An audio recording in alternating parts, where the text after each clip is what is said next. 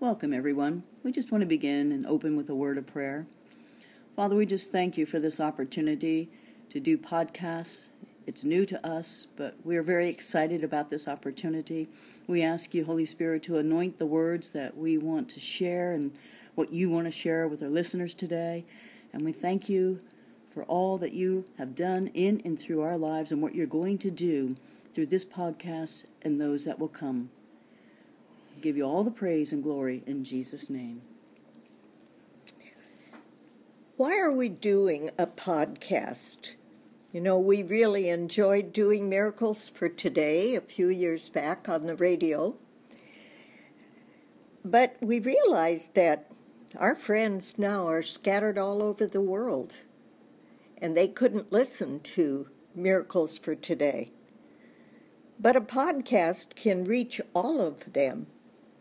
And we thought, what do all of our friends need? Well, they all need a word of encouragement. Our episodes are going to be um, 5 to 15 minutes long. We know how busy you are, but we're going to try to do a weekly podcast on varying topics as the Holy Spirit leads. And today, on our first podcast, we want to share on the topic of faith. That's foundational. And Jesus is the author and finisher of our faith. Our lives are rooted and grounded in our faith in God and His promises. Mary, this morning, you began our devotional time together by sharing an article entitled Vertical. What did we learn from that? Well, in the article, they used the term going vertical. So, what does that mean? It means putting God first and seeking Him. Sometimes we're uncertain if what we're hearing is from God. Why is that?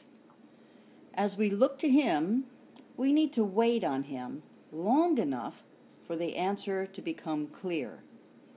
We can't tell God or dictate to Him when or how He should answer us. it's up to us to go vertical to seek Him until we hear from Him, however long that takes. Don't give up. Trust that He hears you and He will answer you. By going to God, worshiping Him, and waiting on Him, we will receive revelation and direction. We always need be looking to God for the answers. I want to share a scripture in, in Hebrews 11 6. It says, But without faith it is impossible to please him. For he that cometh to God must believe that he is, and that he is a rewarder of them that diligently seek him. Mary Lou, why don't you share what the Lord showed you about going vertical? Well, you know, I saw a cross. I saw the center beam of the cross as going vertical, meaning we go to God. Our faith, we reach out to Him. And in that communion with Him, we receive the revelation the Holy Spirit needs to give us and deposit within us the power and the love of God. And then I thought of the crossbeam, and that represents something too. Mary, what does the crossbeam represent?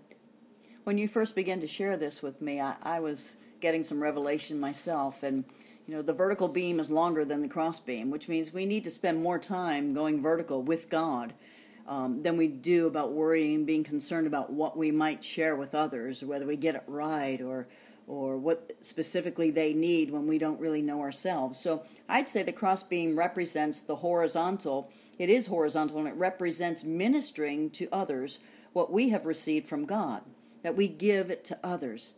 And we can't give something we haven't received. So it's out of the overflow of spending that time with Him that we're able to minister effectively to others. You know, each of you have a measure of faith, and each of you have a ministry.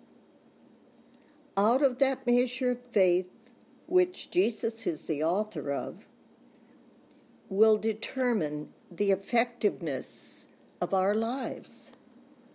And you all have a ministry like we do of encouraging others, of lifting others up. It's our ministry, and it's also your ministry to encourage and share His love with others. Thank you, Lord, for this, our first episode of a word of encouragement.